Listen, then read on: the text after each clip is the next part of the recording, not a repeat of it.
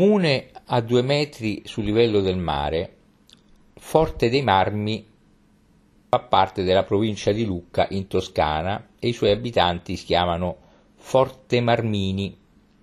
Località marittima di villeggiatura affacciata sul Mar Ligure, prende il nome dall'omonima fortezza che sorge nel centro della città, voluta dal Granduca Leopoldo I nel millesettecentottantotto a difesa dell'approdo, attorno alla quale si sviluppò il primo nucleo abitato, e dai marmi che dalle Alpi Apuane, poco distanti, venivano trasportati fino al pontile per poi prendere la via del mare.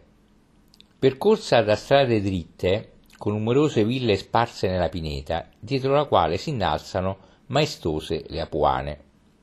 L'abitato si è inserito nel verde dei parchi senza causarne guasti notevoli. La spiaggia, ben attrezzata di sabbia ed omogenea, è spaziosa e digrada in acqua con declivo lentissimo.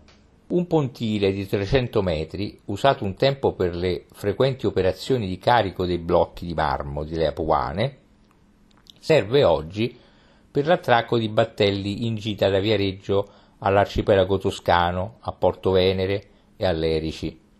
Forte dei Marmi è una meta da non perdere se si è appassionati di moda firmata e del mare, perché questi due elementi caratterizzano perfettamente questo piccolo borgo della Toscana.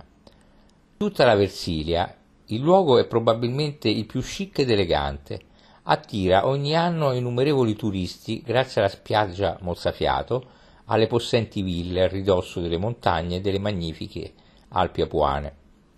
La cittadina esisteva già ai tempi dell'Impero Romano, si è sviluppato in modo significativo a partire dal millecinquecento attraverso l'apertura di cave nelle montagne vicino alla città.